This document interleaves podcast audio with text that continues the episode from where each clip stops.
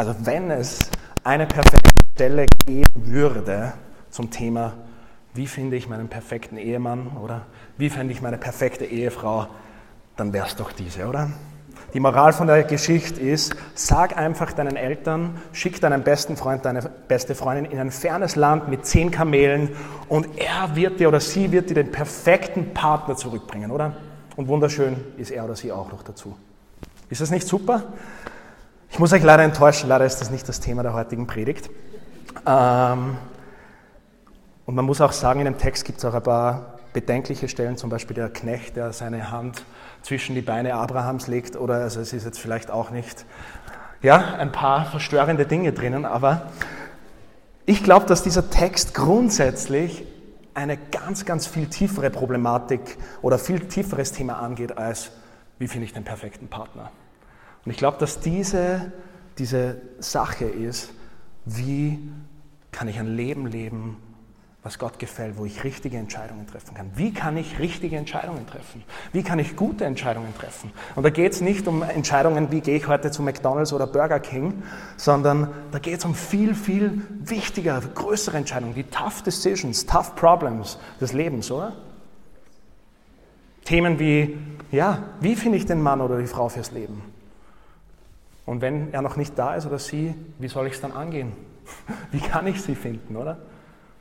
Wenn's dann was soll ich tun, wenn ich auf jemanden stehe? Und wenn es funktioniert, soll ich ihn, ihn oder sie dann wirklich heiraten? Da geht es um heftige Entscheidungen, die den Job betreffen, oder? Die unsere Ausbildung betreffen. Wo soll ich arbeiten? Vielleicht sind wir in einer Situation, wo wir ähm, merken, boah, ich weiß nicht, ob ich da weiterarbeiten kann, ob ich kündigen soll oder nicht. Soll ich das machen? Was soll ich studieren? Warum soll ich studieren? Für was? Es geht um Entscheidungen, die die Familie betreffen. Oder wie trifft man Entscheidungen in einer Familie mit mehreren Parteien, die für alle gut sind? Was ist, wenn Familienmitglieder unterschiedliche Bedürfnisse haben? Und ich glaube, wir alle kennen das. Diese, diese Momente, wo wir eine Entscheidung treffen müssen und wir sehnen uns nach Rat, oder? Wir sehnen uns nach Führung und Leitung, wir sehnen uns nach Hilfe und fühlen uns überfordert was wir tun sollen. Und ich finde es ganz spannend, es gibt gerade ein gesellschaftliches, also so, das ist übrigens das Pick dazu, wie dieser kleine Junge. Es gibt ein gesellschaftliches Phänomen gerade, was mit Entscheidungen zu tun hat. Ich weiß nicht, ob ihr schon mal gehört habt von FOMO, Fear of Missing Out, das war in den 2010er Jahren, wie ich studiert habe, meine Studienkollegin ist heute hier, war das das große Ding, Fear of Missing Out. Man hat immer gedacht, boah, wenn ich auf dieser Party bin, dann bin ich nicht auf dieser und, uh, Hilfe, ich muss überall gleichzeitig sein. Angst davor, panische Angst, dass ich irgendwas verpasse, dass irgendwas Cooles passiert und ich bin nicht dabei.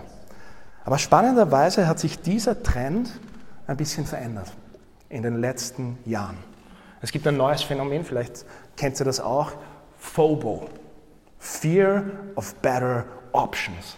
Die Angst davor, die, dass eine bessere Entscheidung kommt und dass ich ähm, eine falsche Entscheidung triff und am Ende trifft man dann gar keine, oder? Also wir haben in unserer Gesellschaft ein Phänomen, das ist Entscheidungs, ähm, ja, eigentlich Entscheidungs, wie ein, wie ein Lagerkoller, oder? Wir, wir, wir, wir, wir tun uns schwer zu entscheiden. Wenn man früher so nimmt, oder wenn du früher in Untertupfing gewohnt hast, da gab es am Mittwochabend genau einen Event und das war der Rathausbesuch beim Bürgermeister, seine Hand zu schütteln oder sowas. Aber heute, wenn du in Untertupfing wohnst, ja, dann gibt es fünf verschiedene Sachen. Geh zum Dorffest, ähm, mach eine Traktorparty mit deinem Freund oder was auch immer. Und du, boah, wie soll ich mich entscheiden? Was soll ich machen, oder? Oder früher wenn du, keine Ahnung, in Unterpurkersdorf gewohnt hast und eine junge Dame warst da, und dir gewünscht hast, du, du möchtest gerne heiraten, da gab es genau vier Männer, die dafür in Frage kommen. Einer davon war nicht besonders hübsch, einer war vielleicht faul und der andere war einfach ein Wappler. Ja, ganz einfach. Dann entscheidest du dich für den vierten, oder? Also es gab nicht so viele Optionen. Aber heute ist es so, wir sind im Zeitalter von Tinder, Instagram, Facebook, alles schaut perfekt aus und dann lernst du Leute kennen und merkst, puh, sie sind aber doch nicht so perfekt. Tausende Optionen, aber irgendwie nichts Gescheites dabei, oder? Wie soll ich mich entscheiden? Und, du, und Leute haben diese Angst davor, mit einer Person zusammenzugehen, weil ja eine bessere Option kommen könnte. Ich weiß nicht, ob ihr euch damit identifizieren könnt, ich auf jeden Fall. Ähm, und ich möchte euch kurz in eine Story reinnehmen, wo ich ähm, diese Phobo ein bisschen erlebt habe oder eigentlich diese, diese Angst davor, nicht das Leben zu leben, das von Erfolg gekrönt ist. Das Jahr 2019. Ähm, ich, war, ich hatte diese unglaubliche Sehnsucht zu heiraten und eine Frau fürs Leben zu finden. Aber egal, was ich gemacht habe, es hat einfach nicht funktioniert. Ich weiß nicht, ob das so irgendwer kennt, ich kenne es auf jeden Fall. Ähm, es war wirklich fast wie so, eine, so, ein, so ein bisschen ein, eine, eine Desperation. Ich war, ich war von Verzweiflung geprägt, weil ich gemerkt habe, entweder ein Mädchen interessiert sich für mich, aber bei mir entwickelt sich nichts, oder ich interessiere mich für ein Mädchen, aber bei der entwickelt sich nichts. Und dann habe ich mir manchmal gedacht, und jetzt spricht Gott da rein und sagt, ja, das ist sie. Wenn sie deine Hand beim Gebet äh, zwickt, ja, dann, dann ist sie es oder sowas.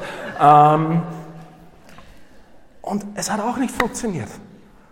Immer und immer wieder. Einfach dieses, diese, diese, diese Verzweiflung. Und ich, ich weiß noch, dass ich an den Punkt gekommen bin, ähm, wo ich mir gedacht habe, hey, vielleicht ist es einfach okay, Single zu bleiben. Vielleicht ist es einfach okay, ähm, als, als Single zu leben. Das kann auch in unserer Gesellschaft, wo Romantik so gehypt wird, oder? Vielleicht ist das der richtige Weg. Aber genau in dem Moment, wo ich mich fast dafür entschieden hätte oder fast dazu bereit gewesen wäre, habe ich mich unsterblich verliebt in ein Mädchen namens Theresa. Und ich so, oh nein, oh nein, nicht jetzt, nicht jetzt. Und, und ich weiß noch die ersten Schritte, wie ich probiert habe, sie dazu, ähm, ja, so einen Trick äh, anzuwenden, irgendeine Wette, dass sie mit mir Kaffee trinken geht und was auch immer. Hat alles nicht funktioniert. Und ich war echt verzweifelt. Es klingt jetzt lustig, aber ich war verzweifelt. Einfach diese, diese Angst davor, überzubleiben, diese Angst davor, nicht die richtige Entscheidung zu treffen. Ich habe nicht mal gewusst, was ich mache und ich habe gesagt, Herr, zeig mir, was soll ich tun. Aber so wie dieser Diener, aber da kam leider nicht viel. Vielleicht kennt ihr das. Wie weiß ich, was das Richtige ist? Das ist die alles entscheidende Frage. Und wir haben in unserem heutigen Lesungstext versteckt vier Prinzipien, die uns helfen, mit dieser extrem herausfordernden Frage umzugehen. Wie treffe ich richtige Entscheidungen? Wie soll ich mein Leben führen? Wir haben die vergangenen Monate haben wir gehört von diesem unglaublichen Dude namens Abraham, oder? Diesem, diesem Kerl, der im Glauben einfach sich von Gott geleitet geht, der von Gott eine Verheißung bekommt und der ähm, ihm vertraut, Vertrauen hat in seine Verheißungen. Aber was ich so krass finde, ist, der nicht perfekt ist, der gebrochen ist. Ich sage nur Stichwort Hagar und Sarah, oder? Diese Geschichte. Oder ich sage, ähm, ja, einfach der, der, der in Gebrochenheit lebt und wie Gott hindurch, durch durch diese ganze Story ihm immer wieder verheißt, hey, von dir wird ein großes Volk kommen. Alle Nationen dieser Welt werden durch dich gesegnet werden. Und wir haben letzte Woche eine so coole Predigt von Christian gehört über, über diese Stelle, wo Abraham fast seinen Sohn Isaac opfert. Und ich empfehle euch echt, die anzuhören, die, ist, die hat mich so tief berührt. Und direkt danach lesen wir davon, wie Rebekka ähm, äh, Verzeihung, wie Sarah, seine geliebte Frau, stirbt. Und da ist nun Abraham am Anfang, er ist alt und er schickt seinen Knecht auf die Mission, um diese Verheißung zu erfüllen, um in diese Verheißung reinzutreten. Weil natürlich, er braucht einen Erben, Isaac, er braucht einen, einen Enkel, oder? Damit diese Verheißung weitergeht. Und wir wollen eintreten in das erste Prinzip, und das äh, finden wir versteckt in Vers 7. Und da steht, der Herr, der Gott des Himmels, hat mich aus dem Haus meines Vaters und aus meiner Heimat weggeführt. Er hat mir verheißen und geschworen, dass er dieses Land meinen Nachkommen geben wird. Er selbst wird seinen Engel vor, vor dir herschicken. So wirst du dort eine Frau für meinen Sohn finden. Und das ist das erste Prinzip. Gott leitet uns durch seine Verheißungen. Gott leitet uns durch sein Wort. Und es klingt so simpel, aber es ist so mächtig. Und natürlich müssen wir ehrlich sagen, natürlich hatte weder Abraham noch seine Familie noch sein Knecht hatten dieses wunderbare Buch, was wir heute zur Verfügung haben, das Wort Gottes, die Bibel. Aber sie hatten eine Verheißung, sie hatten einen Zuspruch, sie hatten die Anweisungen Gottes, die zu dieser Zeit übrigens extrem, extrem, extrem selten waren. Und ich glaube, dass das Wort Gottes uns hilft, um Entscheidungen zu treffen, um Probleme zu navigieren. Ich kann mich erinnern, wie ich sieben Jahre alt war, da hatte ich auch mal so ein Problem von einer Entscheidung. Ich kann mich nicht mehr genau erinnern, vielleicht kann es mein Papa mir, mir nachher sagen. Ich glaube, es war das Problem, soll ich meinen Papa um eine Playmobil-Burg fragen oder ein elektrisches Auto? Eins von den beiden, oder? Puh. Und ich, und ich habe mir gedacht, oh Gott, was soll ich machen? Und ich habe mir einfach gedacht, Gott, ich werde jetzt einfach mal die Bibel zumachen, werde sie irgendwo aufschlagen. Lesen wir mal vor. Und da steht, alle Bewohner der Stadt seufzen, verzweifelt suchen sie etwas zu essen. Na super, oder? Also irgendwie hat das damals nicht funktioniert für mich so richtig. Ich muss zugeben, ich habe es in ein oder zwei verzweifelten Momenten wieder gemacht, aber ich erzähle euch nicht wann. Ähm, aber ich glaube, heißt das, dass, dass wir nicht in der Bibel suchen sollen nach Antworten? Natürlich nicht. Aber ich glaube, dass die Geschichte uns lehrt, dass die Bibel nicht als Orakel verwendet werden kann, wo wir dann hören, ja oder nein, dies oder das.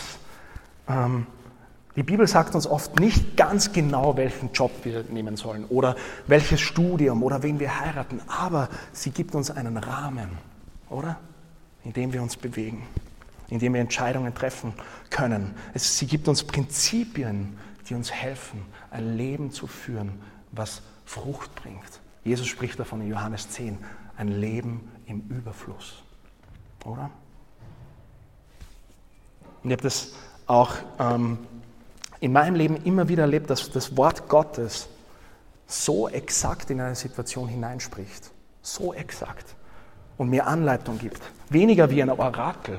Auch nicht, dass ich nach Antworten gefischt hätte, aber in meiner täglichen stillen Zeit, wo ich dieses Buch gelesen habe, hat Gott mich geleitet und geführt und mir geholfen.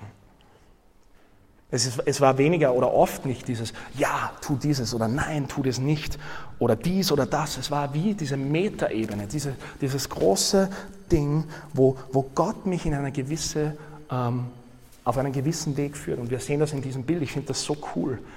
Wir lesen in den Psalmen, Herr, dein Wort ist meines Fußes Leuchte und ein Licht auf meinen Wegen. Oder? Und ich glaube, dass das, dieses, dieses Wort wahr ist. Die Bibel gibt uns Anweisungen, gibt uns einen Rahmen, in dem wir uns bewegen. Sie gibt uns vielleicht nicht immer Antworten über die Details, aber wir, wir erleben das große Ganze. Die Bibel sagt uns, wie nach, sagt uns, äh, welche Partner für uns gut wären zu heiraten. Die Bibel sagt uns, wie wir uns in unserem Job verhalten sollen. Die Bibel gibt uns einen Rahmen dafür. Und ich habe das immer wieder erlebt, unter anderem heute Morgen wie ich meine stille Zeit gemacht habe und ähm, Gott so reingesprochen hat in diese Predigt, genau heute, in diese Situation und mich ermutigt hat, in diese Richtung zu gehen. Und bei vielen, vielen anderen Situationen. Prinzip Nummer zwei. Wir lesen das in Vers 17 bis 20. Da lief ihr der Knecht entgegen und bat, gib mir etwas Wasser aus deinem Krug zu trinken. Sie erwiderte, trink, mein Herr. Sofort nahm sie den Krug in die Hand und gab ihm zu trinken. Nachdem sie ihm zu trinken gegeben hatte, sagte sie, auch für deine Kamele will ich Wasser schöpfen, bis sie genug haben. Rasch leerte sie ihren Krug in die Tränke. Dann lief sie wieder zum Brunnen, um noch mehr Wasser zu holen. Sie schöpfte Wasser für alle seine Kamele. Ich weiß nicht, wie es euch geht, aber auf den ersten Blick, vielleicht gehen wir so auf die nächste Folie, ähm, ist, ist das ja ein bisschen so, ähm, klingt das nach so einem Deal, den der Knecht mit, mit Gott macht. Oh, ja, Herr, wenn du das und das machst, dann heißt das das und das. Ich weiß nicht, wer schon mal solche Deals mit Gott gemacht hat. Funktioniert manchmal, manchmal nicht. Ähm, so ein bisschen so, er liebt mich, er liebt mich nicht, er liebt mich, er liebt mich nicht. Oder so dieses, dieses einen, ein Zeichen zu suchen, ganz, ganz verzweifelt, was auch, finde ich, okay ist. Aber die, Problematik manchmal von diesen Deals mit Gott, die wir machen, ist, dass wir manchmal rein interpretieren oder reinlesen, was wir sowieso tun würden, oder? So ein bisschen, this is the sign you've been looking for. Ja, ich sehe es hier, oder? Haha, Halleluja, danke Jesus. Und dann geht man los, oder? Aber ich glaube, dass wenn wir genauer hinsehen, auch in dieser Geschichte, wir das nicht finden. Da ist ein Diener, der bittet Gott, durch die Umstände zu ihm zu sprechen. wir dürfen nicht vergessen, er sagt, wenn diese Frau für zehn Kamele, zehn Kamele, nicht nur mir Wasser gibt, sondern zehn, meinen zehn Kamelen auch. Überlegt einmal, eine junge Frau, die für zehn Kamele, die, ich meine, die trinken ordentlich, oder? Diese, kennt sie die Höcker? Also, ähm, das ist schon eine Menge an Wasser, oder? Und ich glaube, dass es weniger ein Deal mit Gott ist, sondern eigentlich eine weise Entscheidung zu sagen, hey, hat diese Frau Charakter? Ist sie hilfsbereit? Ist sie, es ist nicht ein willkürliches Zeichen, es geht darum, jemanden zu finden, eine Frau, die vertrauenswürdig ist, oder? Die Charakter, eine hilfsbereite Frau. Und ich finde das extrem entspannend, darauf zu vertrauen, dass Gott durch Umstände zu uns spricht. Oft warten wir auf ein geistliches oder übernatürliches Zeichen von Gott, die es ja gibt und die wichtig sind. Aber wir dürfen auch unseren Verstand einschalten und darauf vertrauen, dass Gott mich auch durch nicht übernatürliche Zeichen führt, durch Umstände, die oft unspektakulär sind, oder? Er ist es, derjenige, der Türen öffnet und Türen schließt. Hiob hat gebetet, der Herr gibt, der Herr hat genommen. Gepriesen sei der Name des Herrn. Er führt unseren Weg. Und ich finde dieses nächste Bild so, so spannend, das, das symbolisiert das so ein bisschen. Der Weg, den Gott gibt, auch wenn ich zu dem Berg da links gehen will, der Weg geht nach rechts und er ist vielleicht steinig und er ist vielleicht nicht immer leicht, aber Gott führt mich durch diese Umstände, wenn ich manchmal nicht nach links zu diesem wunderschönen Berg gehen will, sondern auf dem steinigen Weg weiter. Er führt uns durch die Umstände. Ich habe das erlebt selbst persönlich, als ich ähm, vor circa zehn Jahren wollte ich unbedingt Musik studieren, hatte diesen Traum, äh, Musikerziehung zu studieren an der Universität Wien. Ich habe es nicht geschafft und ähm, ich kann mich erinnern, dass ich, dass ich wirklich diese, danach total enttäuscht war. Und ein Freund hat mir gesagt, hey, probier's doch in Salzburg am Mozarteum. Probier's. Und ich habe mich irgendwie mir gedacht, ja was, warum, warum soll ich es nicht probieren? Wenn Gott das will, dann wird er mir die Tür öffnen. Und ich kann mich erinnern, neben mir waren alle so, haben einen, einen Herzkasperl gekriegt, die Leute, die Helene war damals auch da.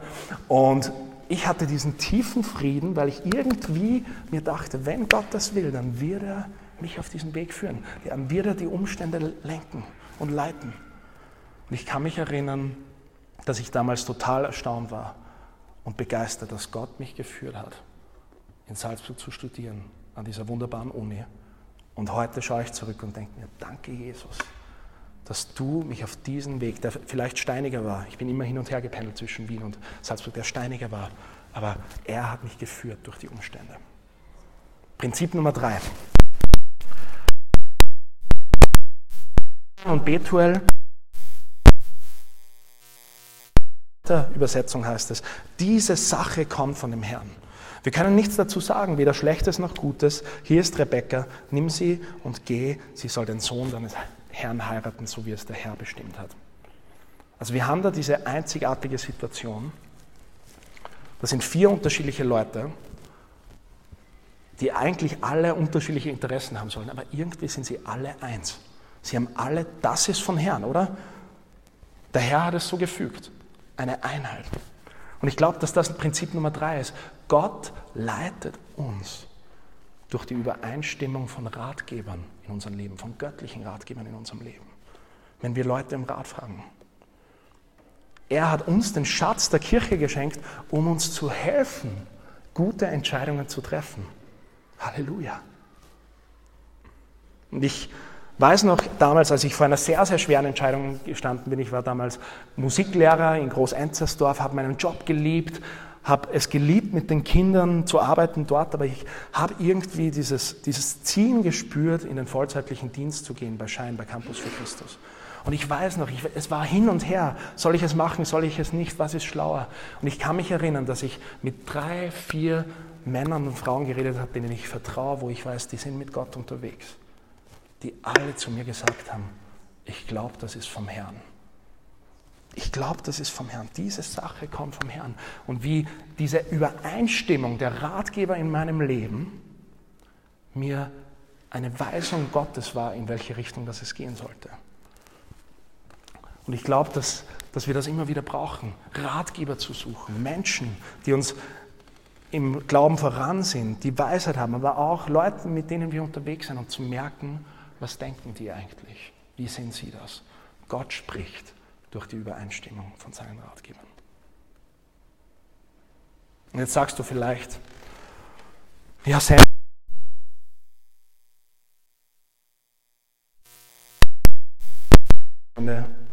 hab's verstanden, aber was, was ist, wenn es nicht klappt, oder? Was ist, wenn es nicht funktioniert? Und vielleicht viel existenzieller, was ist, wenn ich einfach Angst habe, es zu versauen, wieder die falsche Entscheidung zu treffen? Vielleicht hast du eine zerbrochene Beziehung hinter dir und hast es einfach Angst, es ein weiteres Mal zu probieren. Vielleicht hast du, schon mal für, hast du dich schon mal für den falschen Job entschieden und hast Angst, dass es wieder nicht klappt. Vielleicht hast du mal eine falsche Entscheidung für deine Kinder getroffen und Angst, dass du es wieder tun könntest. Und vielleicht verspürst du genau diese, ja, diese Angst, diese, diese Panik davor, wo ich gesprochen habe vorhin in der Geschichte, wo ich unglaublich verliebt war in dieses Mädchen namens Theresa, oder? Ich glaube, das Prinzip Nummer vier ist das Wichtigste von allen. In Vers 57 finden wir, sie erwiderten, also die, die Eltern und der Bruder von Rebekka, wir wollen das Mädchen rufen. Sie soll selbst entscheiden. Sie riefen Rebekka und fragten, willst du mit diesem Mann ziehen? Sie antwortete, ja, ich will. Ja, ich will. Ich finde das so beeindruckend.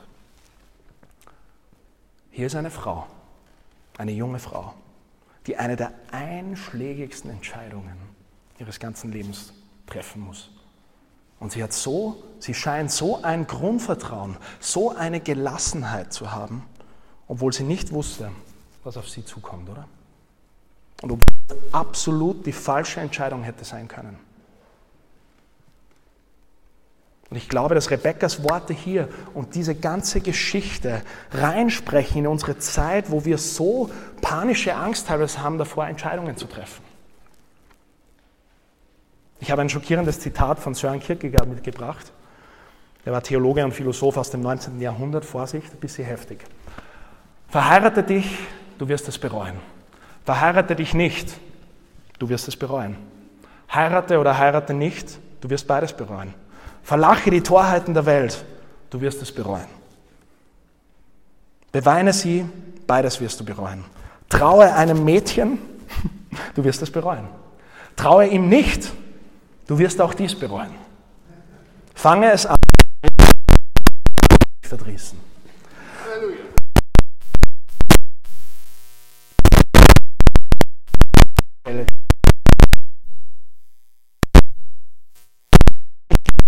Dass diese Sache